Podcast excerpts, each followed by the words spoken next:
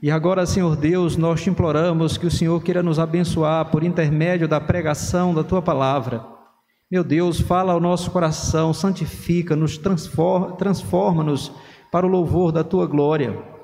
Que o Senhor, ó Deus, nos corrija, nos repreenda, nos console, nos conforte, eduque-nos na justiça, a fim de que sejamos perfeitos e perfeitamente preparados para toda boa obra e queira, Senhor Deus, converter pessoas nesta manhã para a glória do teu santo nome.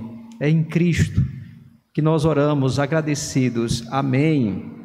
Quero convidá-los a abrirem a palavra de Deus em Ageu capítulo 1. Nós vamos concluir hoje a exposição do capítulo 1 de Ageu, profeta Ageu, fica naquela região dos profetas menores antes de Zacarias, portanto, é o terceiro livro, indo de trás, é, de, de trás para frente no Velho Testamento, vem Malaquias, que é o primeiro, na verdade o último, aí o penúltimo, Zacarias, e aí Ageu, capítulo 1. Vamos ler a palavra de Deus, Ageu, capítulo 1. Ageu capítulo 1 nos diz assim a palavra do Senhor: no segundo ano do rei Dario, no sexto mês, no primeiro dia do mês, veio a palavra do Senhor por intermédio do profeta Ageu a Zorobabel, filho de Salatiel, governador de Judá, e a Josué, filho de Josadaque, o sumo sacerdote, dizendo: Assim fala o Senhor dos exércitos: Este povo diz: Não veio ainda o tempo, o tempo em que a casa do Senhor deve ser edificada. Veio, pois, a palavra do Senhor por intermédio do profeta Ageu, dizendo: Acaso é tempo de habitardes vós em casas apaineladas, enquanto esta casa permanece em ruínas? Ora, pois, assim diz o Senhor dos Exércitos: Considerai o vosso passado. Tendes semeado muito e recolhido pouco, comeis, mas não chega para fartar-vos, bebeis, mas não dá para saciar-vos vestivos, mas ninguém se aquece, e o que recebe salário, recebe-o para pô-lo num saquetel furado. Assim diz o Senhor dos Exércitos: Considerai o vosso passado, subi ao monte, trazei madeira e edificai a casa, dela me agradarei e serei glorificado, diz o Senhor.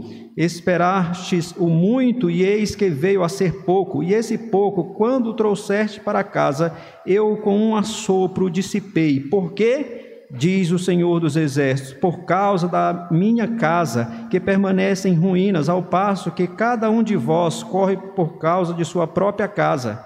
Por isso os céus sobre vós retêm o seu orvalho e a terra os seus frutos. Fiz vi a, a seca sobre a terra e sobre os montes, sobre o cereal, sobre o vinho, sobre o azeite e sobre o que a terra produz, como também sobre os homens, sobre os animais e sobre todo o trabalho das mãos. Então Zorobabel, filho de Salatiel, e Josué, filho de Josadaque, o sumo sacerdote e todo o resto do povo atenderam a palavra do Senhor seu Deus e as palavras do profeta Ageu, as quais o Senhor, seu Deus, o tinha mandado dizer, e o povo temeu diante do Senhor. Então Ageu, enviado do Senhor, falou ao povo, segundo a mensagem do Senhor, dizendo: Eu sou convosco, diz o Senhor. O Senhor despertou o espírito de Zorobabel, filho de Salatiel, governador de Judá, e o espírito de Josué, filho de Josadaque, sumo sacerdote, e o espírito do restante de todo o povo. Eles vieram e se propuseram ao, tra ao trabalho na casa do Senhor dos Exércitos, seu Deus, ao vigésimo quarto dia do sexto mês. Amém. Que Deus aplique a sua palavra ao nosso coração. Meus irmãos, nós começamos a considerar esse texto há 15 dias e nós observamos que o profeta Ageu, ele atuou no período ah, pós-exílico, ou seja, depois que o povo foi levado para o exílio babilônico e foi levado por causa da transgressão da palavra de Deus, da desobediência à lei do Senhor, da quebra da aliança, da profanação do dia do Senhor. Então Deus, como uma forma de disciplina, fez com que os babilônicos fossem até a, a, a, região da Judéia e levassem ali muitos judeus, depois de terem matado muitos outros, destruído a cidade de Jerusalém, levaram essas pessoas para a Babilônia e lá eles ficaram sob o poder da Babilônia. Contudo, 70 anos depois, conforme a palavra do Senhor, Deus traz de volta o povo para a terra prometida. E eles então voltam para a terra prometida, e assim que chegam, eles começam a construir o, o, o, templo. Naquela época, a religião verdadeira girava em torno do templo, porque naquela época o templo tinha um significado é muito diferente do que é esse prédio hoje. Naquele tempo, o templo era a habitação de Deus na terra, era a habitação de Deus no meio do povo de Deus. Então eles começam a reconstrução do templo. Mas por um decreto ah, emitido pelo rei persa Atarxerxes, porque mesmo voltando para sua terra, eles ainda estavam debaixo do poder ah, do império medo-persa. E por conta de um decreto do rei persa Artaxerxes, e isso atendendo uma petição dos samaritanos, inimigos do povo de Deus, o templo é parado, a construção é parada. E aí passam alguns anos, vários anos, na verdade, a construção parada. Mas um outro rei que se levantou depois, também persa, Dario, ele dá, um, ele dá uma ordem para recomeçarem a construção. Ele emite um outro decreto permitindo que os judeus reconstruam. Só que eles não recomeçam a reconstrução do templo, eles continuam cuidando dos seus afazeres e eles começam a dar desculpas, dizendo: ainda não é tempo da gente construir a casa do Senhor, ainda não é tempo. E então Deus fica indignado com o povo e pergunta para o povo: então é tempo de vocês cuidarem na casa de vocês, embelezarem a casa de vocês, terem casas luxuosas, enquanto a minha casa permanece em ruínas? É tempo o que Deus está mostrando é que aquele povo, eles estavam priorizando as suas coisas, priorizando a sua vida e não priorizando o Senhor. Porque a palavra de Deus é muito clara em relação a, a, a nós, e na verdade, em relação a tudo. Tudo deve priorizar a Deus. Então Deus deve ser a prioridade em nossa vida, deve estar muito acima do, do, do, do nosso bem-estar, da nossa própria vida, porque Deus, Ele é Senhor de tudo e de todos, Ele é o Criador, nós somos as criaturas, Ele é o Redentor, nós somos aqueles que fomos redimidos por esse Deus maravilhoso. E, portanto, Ele deve ser a prioridade. Por isso, o primeiro mandamento é: não terás outros deuses diante de ti. O grande mandamento que resume os quatro primeiros diz o seguinte: Amarás o Senhor teu Deus de todo o teu coração, de toda a tua alma, de todo o teu entendimento, de toda a tua força. Então, Deus e a sua obra devem ser prioridade na nossa vida. Mas o povo estava priorizando as suas próprias coisas e dizendo: ainda não é tempo da gente cuidar da obra de Deus. E cada um cuidava das suas coisas. E aí nós vimos como essa desculpa continua sendo usada. Quantas pessoas, inclusive nesse contexto, quantas pessoas estão dando desculpas? Não, eu não posso. Não, eu tenho outras coisas a fazer. Não, eu tenho isso, eu tenho aquilo, eu tenho aquilo outro. E não priorizam a Deus e a sua obra. Nós observamos isso. E aí, Deus, nós também falamos sobre como Deus estava respondendo a essa falta de prioridade da parte do povo, exatamente chamando eles para considerar o passado. Eles semeavam, eles plantavam, eles faziam tantas coisas, trabalhavam duro, mas tinha um pouco. E aquele, e aqui tem uma cena que é marcante, que é exatamente quando ele diz que aquele que recebe salário é, é como se ele colocasse num saco furado. Então pense, a, a, a, ideia é assim: o trabalhador passa o dia trabalhando, passa a semana trabalhando, ele recebe o salário, bota num saco e ele vai para casa. É como se até chegar em casa o dinheiro fosse caindo e quando ele chegasse, abrisse o saco, cadê? Não tem mais nada. Por que, que Deus estava fazendo isso? E ele responde aqui: porque por causa da minha casa.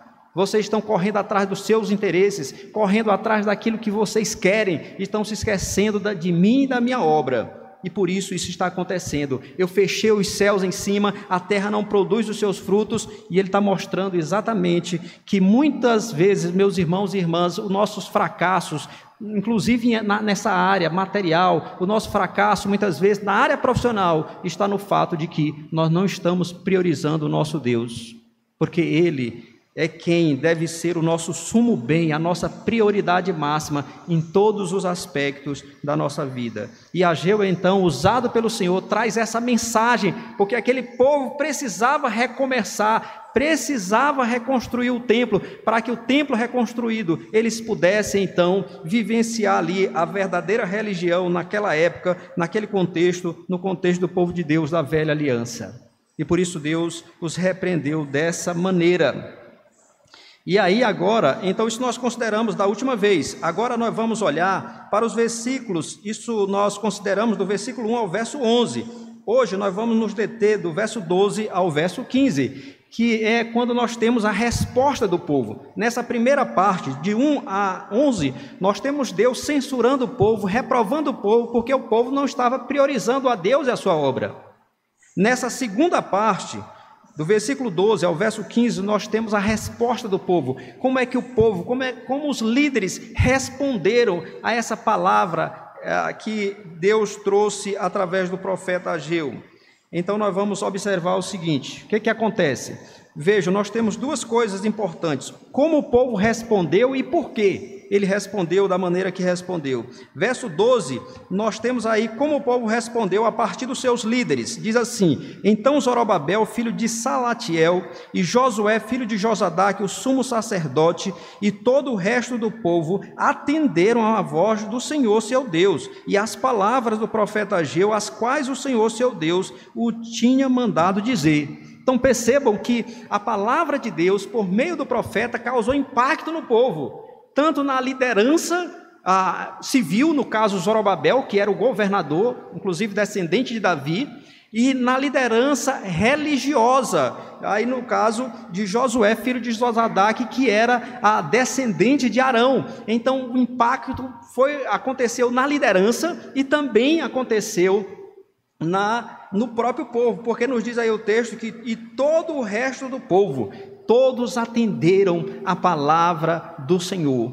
Então, mostrando que a palavra de Deus ela é viva e eficaz que ela cumpre de fato o propósito para o qual Deus a designou. E então o profeta, tendo falado em nome de Deus, na autoridade de Deus, a palavra do Senhor, o Espírito agiu e tocou no coração aí desse, dessas pessoas, em Zorobabel, em Josué e em todo o povo, e eles atenderam a palavra do Senhor. Então houve um grande despertamento espiritual, de maneira que agora eles vão voltar a reconstruir o, o templo, eles vão retomar a construção vão construir o templo, vão concluir a, essa construção e assim para a glória de Deus, mediante o ministério da palavra do Senhor que foi anunciada ali pelo profeta Ageu. Então, meus irmãos, que coisa maravilhosa é saber disso. Como a palavra de Deus, ela é poderosa.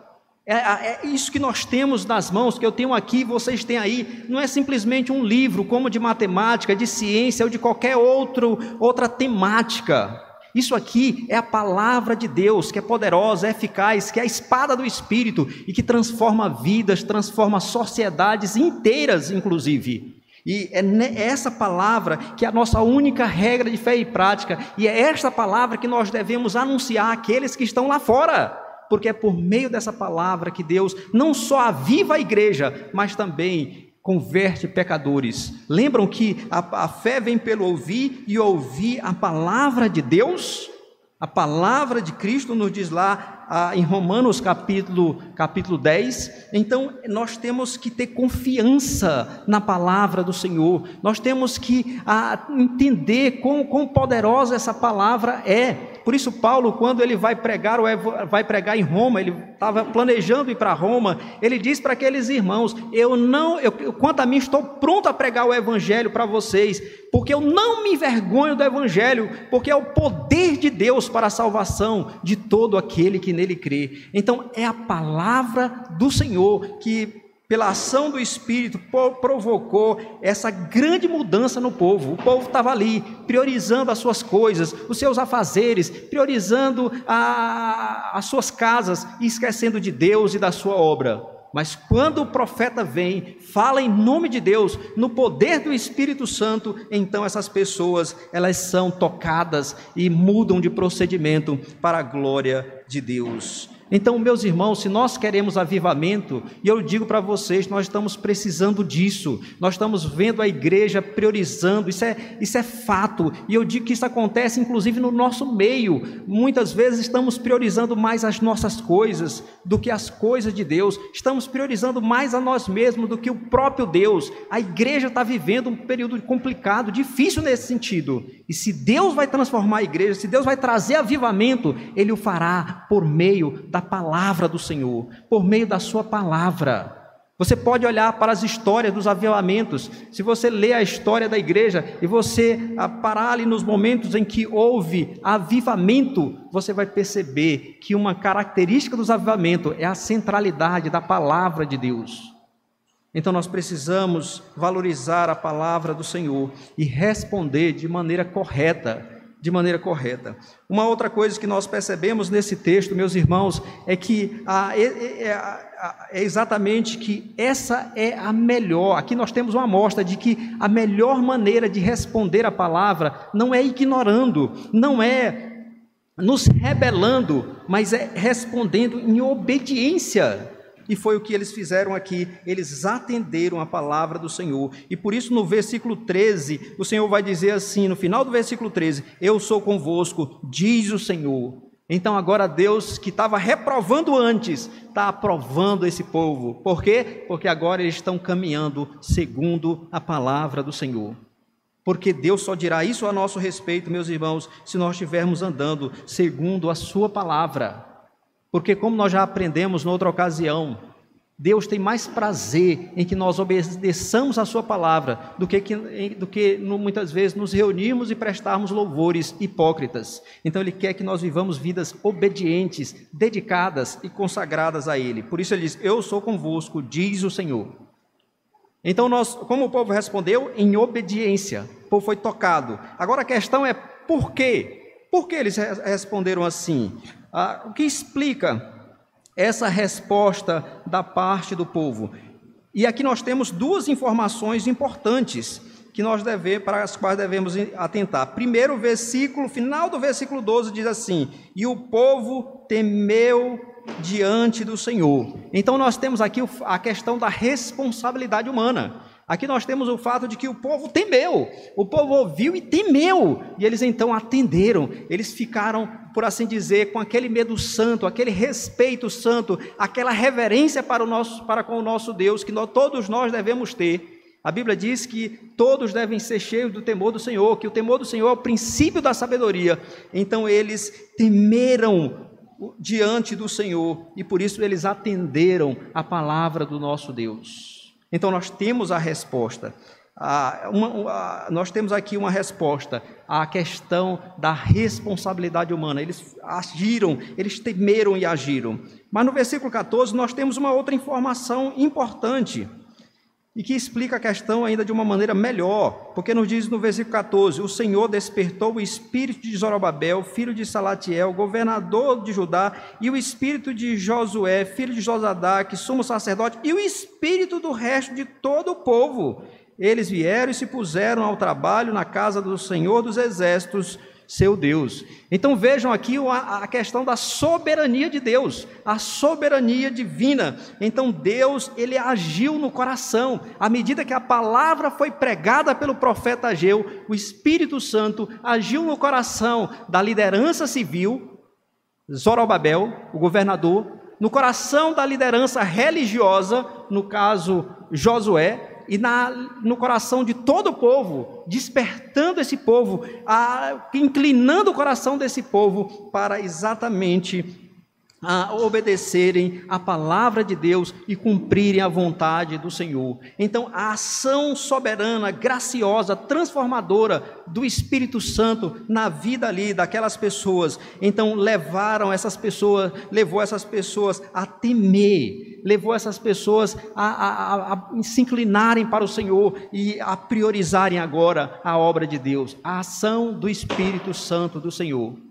Meus irmãos, isso aqui tem uma lição importante para nós, porque vejam, a, a, oração, vamos dizer assim, é a outra asa, vamos dizer, do avivamento. Se por um lado nós temos a palavra, por outro lado nós temos a oração. Porque a palavra sem a ação do Espírito Santo de Deus, ela não vai produzir os seus frutos. E é isso que nós vemos aqui. A palavra de Deus é pregada pelo profeta e é anunciada, mas à medida que ela é anunciada poderosamente, o Espírito está agindo no coração de Zorobabel, de Josué e do povo, de maneira que eles são despertados, tocados, transformados e eles vão agir então agora para fazer a obra de Deus. Então, se nós queremos um avivamento, nós precisamos não só priorizar a palavra de Deus, mas nós devemos priorizar exatamente a oração para clamarmos o favor de Deus. Senhor, age no nosso meio. Senhor, muda a nossa realidade, muda o nosso coração, muda o meu coração para que eu viva vida santa, vida piedosa, vida, vida realmente que agrada ao Senhor, para que eu pare de dar desculpas esfarrapadas, mentirosas, porque muitas vezes é isso que nós fazemos. Ah, eu não posso. É, irmão, eu não posso. Ah, pastor, eu não posso. Ah, conselho, eu não posso, porque eu tenho que fazer isso, tenho que fazer aquilo outro. Muitas vezes, desculpas esfarrapadas, mentirosas, hipócritas, e a gente está vendo que a pessoa está dizendo aquilo simplesmente para se sair, para não realizar a obra do Senhor. Ah, eu não posso falar de Cristo, ah, eu não posso fazer isso, porque. E é o Espírito que vai mudar o nosso coração. Vamos deixar essas desculpas esfarrapadas vamos deixar de priorizar a nós mesmos e, a nossa, e as nossas coisas para priorizarmos o nosso Deus, o seu reino, a sua glória. É o Espírito que faz isso. É, irmãos, eu estou eu estou no ministério aí há uns 18 a 20 anos. Uma coisa que eu aprendi, uma das coisas que eu aprendi nesse tempo é que eu posso brigar com vocês. Eu posso chegar aqui, brigar, reclamar, fazer de tudo. Isso não vai mudar ninguém. Ninguém. Eu já fiz isso. Não muda. Se Deus vai mudar alguém, vai ser por meio da Sua palavra e do seu espírito. Como nos vai dizer o, o amigo de Ageu, que é Zacarias, Zacarias que pregou na mesma época, tendo os mesmos objetivos. Ele diz aqui no seu livro: inspirado pelo Espírito, não por força, mas pelo meu Espírito. Então, irmãos, a maneira de começar é orando. Nós precisamos orar, nós precisamos clamar. Se você, como eu, tem percebido que a igreja está distante, que a igreja precisa mudar, Clame a Deus, pedindo, Senhor, desperta-nos, como o Senhor fez com Zorobabel, como o Senhor fez com Josué, como o Senhor fez com o povo, desperta os nossos líderes, desperta o povo, desperta os nossos, as nossas mulheres, desperta os nossos homens, desperta os nossos jovens, desperta as nossas crianças, desperta o teu povo, Senhor, para que priorizem o Senhor e a tua obra. Nós precisamos clamar, irmãos. Nós precisamos ser um povo mais fervoroso, um povo que de fato ame a Deus, ame a obra de Deus, que queira ver essa igreja crescer, se desenvolver, que queira ver a edificação dos irmãos e irmãs que aqui se reúnem, que queira ver o reino de Deus avançar sobre a face da terra, que queira ver as outras igrejas prosperando, avançando, que queira ver o povo de Deus impactando essa sociedade Vivemos num país cada vez mais corrupto, cada vez mais, ah, mais secular, cada vez mais distante de Deus. E onde está o povo de Deus? Nós temos um Deus que pode transformar. Nós temos o nosso Deus, é, é, é, o Senhor de tudo e de todos, é o Senhor que transforma vidas, é o Senhor que transforma sociedades, é o Senhor que vai estender o seu reino sobre a face da terra. Esse Deus é poderoso, nós somos fracos, nós somos frágeis, nós somos vasos de barro, como nos diz a palavra de Deus. Mas o nosso Deus é todo-poderoso, nas suas mãos estão a força e o poder, e não há quem lhe possa resistir, como nos diz a palavra do Senhor. Então vamos clamar, vamos orar, vamos buscar esse Deus, quem sabe ele vai ter misericórdia da nossa geração e despertar o nosso espírito conforme ele fez com essas pessoas, e aí sim nós vamos priorizar a obra de Deus. Aí sim nosso, no, nossa atenção estará no reino de Deus. Aí sim o nosso objetivo é glorificar a Deus. Aí sim Deus será o sumo bem na vida de cada um de nós. Vamos clamar, meus irmãos. Isso é possível. Por que, que é possível isso? Isso é possível por causa da obra perfeita do Senhor Jesus Cristo. Porque ele morreu para que nós tivéssemos vida e a tivéssemos em abundância. E quando o Espírito age de maneira poderosa assim, despertando, ele está exatamente aplicando a nós os benefícios da obra de Cristo.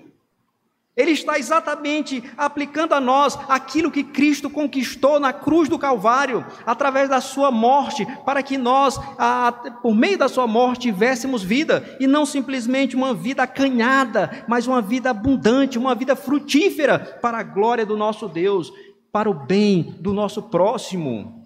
Então, irmãos, é por causa da obra perfeita do nosso Senhor Jesus Cristo. É Ele quem edifica a sua igreja. Foi Ele que derramou o Espírito sobre a igreja. É Ele que nos batiza, é Ele que nos batizou com o Espírito Santo e batiza cada pessoa que vai se convertendo. É Ele que faz a obra por meio do seu Espírito. Ele diz: Eu edificarei a minha igreja, e as portas do inferno não prevalecerão contra ela. Esse que morreu por nós para que nós tivéssemos vida, agora mesmo Ele está reinando à direita de Deus Deus. E a Bíblia diz, conforme, inclusive, nós vamos estudar hoje com o seminarista André, que vai pregar hoje à noite, ele vai pregar no Salmo 110, que nos mostra que o Senhor Jesus, ele está ao lado do Deus Pai Todo-Poderoso, governando sobre tudo e sobre todos, e vai colocar cada inimigo debaixo dos seus pés. Mas mais do que isso, Ele está lá diante de Deus, intercedendo pelo seu povo, para que nós vivamos vidas santas, vidas piedosas, vidas que glorifiquem o nome do nosso Deus. Então, meus irmãos, vamos clamar, porque as nossas orações também chegam a Deus por causa desse nosso mediador, Senhor Jesus Cristo. As nossas orações chegam até Ele por causa de Jesus Cristo. Então vamos clamar e pedir a Deus: Senhor, ajuda-nos a priorizar o Senhor, a tua palavra, a tua obra, o teu reino, a tua glória modifica, desperta o nosso espírito para que vivamos para a glória do teu santo e precioso nome. Então, irmãos, como é que nós fazemos isso? Agora pensando, porque esse texto nos fala sobre nos dedicar à obra do Senhor. Mas como nos dedicamos à obra do Senhor? Construindo prédios, porque é, é, isso era o que estava acontecendo ali. Deus queria que eles edificassem aquele prédio, aquele templo. Como eu disse, o templo do Velho Testamento, ele não tem o mesmo significado desse templo. Hoje, conforme nós podemos aprender na palavra do Senhor, o templo é a igreja. A igreja é o templo. Então, o que se aplica ao templo do Velho Testamento, aplica-se agora à igreja. Se você, inclusive, ler depois, eu gostaria que você lesse o capítulo 2 de Efésios, você vai ver que lá a, a, figura usada é que nós somos edificados, casa de Deus, para a habitação do Espírito. Então, quem é o templo agora não é mais não, não são essas paredes, não é mais esse prédio. O templo agora é a igreja, é o povo de Deus. Como é que nós trabalhamos, nos envolvemos para a, a e nos envolvemos na obra de Deus? Exatamente trabalhando para edificação e crescimento, avanço da igreja. Eu me dedico à obra do Senhor na medida em que eu ajo para edificar a vida dos irmãos, quando eu oro pelos meus irmãos, quando eu aconselho os meus irmãos, quando eu ajudo os meus irmãos na caminhada cristã, eu estou trabalhando para o reino de Deus. Isso não tem nada a ver com cargo, ocupar um cargo no contexto da igreja. Você pode assumir cargo na igreja, você pode assumir funções, mas isso não, trabalhar para o rei não se limita a isso. Quando eu estou lá fora, dando um bom testemunho, entendendo que eu pertenço ao reino de Deus, sou um súdito do reino e devo dar um bom testemunho do meu rei, do meu salvador, estou lá no mundo vivendo vida santa, piedosa, lá no meu trabalho, na minha escola, na minha universidade, na minha vizinhança, e ali aproveito as oportunidades para falar de Cristo, eu estou me dedicando à obra de Deus e priorizando a Deus e a sua obra.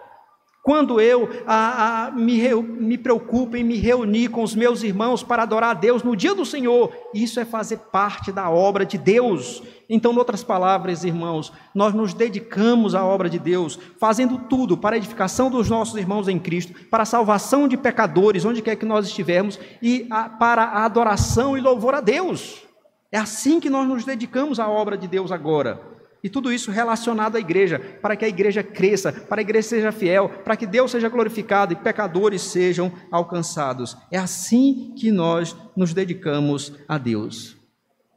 Então vamos nos dedicar, vamos orar, vamos clamar para que o Senhor nos ajude, de maneira que um dia, meus irmãos, todos nós possamos dizer com sinceridade em nosso coração aquilo que está lá no Salmo 116 que diz: Tu és o meu Senhor outro bem não possuo, senão a ti somente.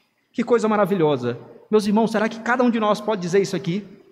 Tu és o meu Senhor, outro bem não possuo, senão a ti somente. Que essa, essas palavras estejam nos nossos lábios e gravadas em nosso coração como verdade para cada um de nós. Que Deus seja prioridade na minha e na sua vida, hoje e sempre. Amém. Vamos orar. Ó bondoso Deus, rendemos graças ao Senhor pela tua palavra que é viva e eficaz.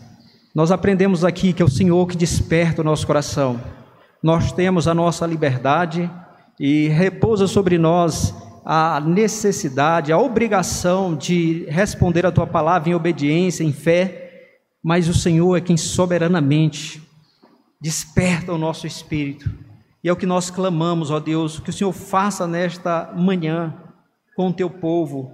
Tenha misericórdia de nós, desperta o nosso espírito, o espírito dos líderes do teu povo que aqui se reúne, o espírito do povo que aqui se reúne, de maneira que o Senhor seja o nosso sumo bem e nós possamos dizer com o salmista, de fato e de verdade: Tu és o meu Senhor, outro bem não possuo, senão a ti somente. Ó Deus, faz isto. Nós te imploramos no nome de Jesus. Amém.